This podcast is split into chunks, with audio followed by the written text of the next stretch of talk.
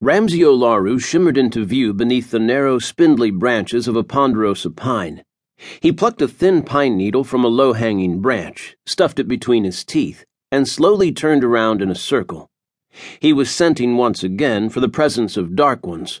He was tuning into Nachari and Kitaro's recently placed lichen wards, making sure the supernatural wolf detectors were functioning. He was checking for the presence of vampire hunters, human miscreants, or general threats of any kind bears, cougars, wolves, anything that could threaten his destiny. His destiny. Tiffany Matthews. What in the hell had just happened? He looped his familiar spiked bola into a thong at his waist. The last thing he needed to do was frighten the blonde graphic artist any further, and tried to determine his next move. Tiffany was riding up a steep, rocky grade about fifty yards away, and by the harried look on her face, she was barely keeping her seat. Somehow she had found an old riding trail, one that wound its way through the steep, rocky mountains, and unbeknownst to her, she was heading for an imminent bluff, one with an abrupt 70 foot drop off. The horse was holding his own, and damn, wasn't that the understatement of the century? The Percheron was a magnificent sight to behold but even the young, powerful steed was having a hard time keeping his footing on the gravelly trail, and Ramsey couldn't help but consider what would happen if the 1,400 pound steed actually fell. He grit his teeth around the reed and focused his thoughts. There were more pressing matters to attend to, like how to retrieve his destiny before she encountered something she couldn't defend against, before she led the horse to the edge of the waiting cliff. He sighed, mentally preparing himself for the confrontation. No matter how he turned it, it wouldn't be pleasant. And frankly, that wasn't his foremost concern. Tiffany would come with him one way or the other. Best to just go ahead and get it done.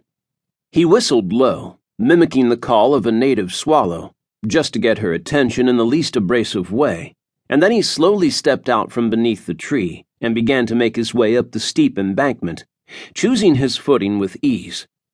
Tiffany froze in the saddle. She pulled back on the reins to halt the horse and sat up straight to listen.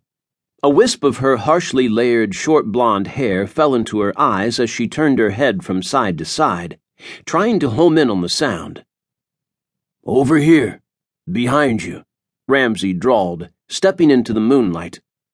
Her eyes immediately darted to where he stood, and she took a quick intake of breath. For a moment, Ramsey thought she would fall out of the saddle in fright but she quickly regained her composure and held out a hand in a gesture of stop. Don't come any closer, Mr. Olaru, she warned. Ramsey spat out the reed and smiled. Now you know that's not going to happen, Miss Matthews. He tried to keep his voice soft, but it came out as a rasp just the same. Why don't you come down from that horse and let's talk this over? To Ramsey's utter surprise and horror, she kicked the Percheron in the flanks and tried to gallop up the mountain. Oh, hell, he thought, putting a little urgency into his own step as he followed like a stalking raider behind them. Whoa, boy! He sent a telepathic call to Viking.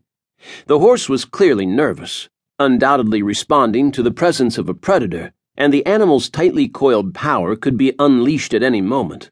He snorted, pranced in place, and then took a powerful leap up the mountain, nearly bounding to the top of the hill. And that's when Ramsey shifted into overdrive. He dematerialized from where he stood and instantly reappeared at the top of the bluff in front of the horse, holding both hands out in front of him. Whoa, Viking! His tone was deadly serious this time. The horse reared up before settling into a restless stance, but Tiffany kept her seat.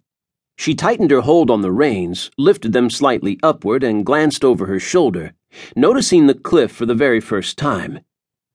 You take one more step forward, and I'm going to back him up, she said, her voice belying her resolve.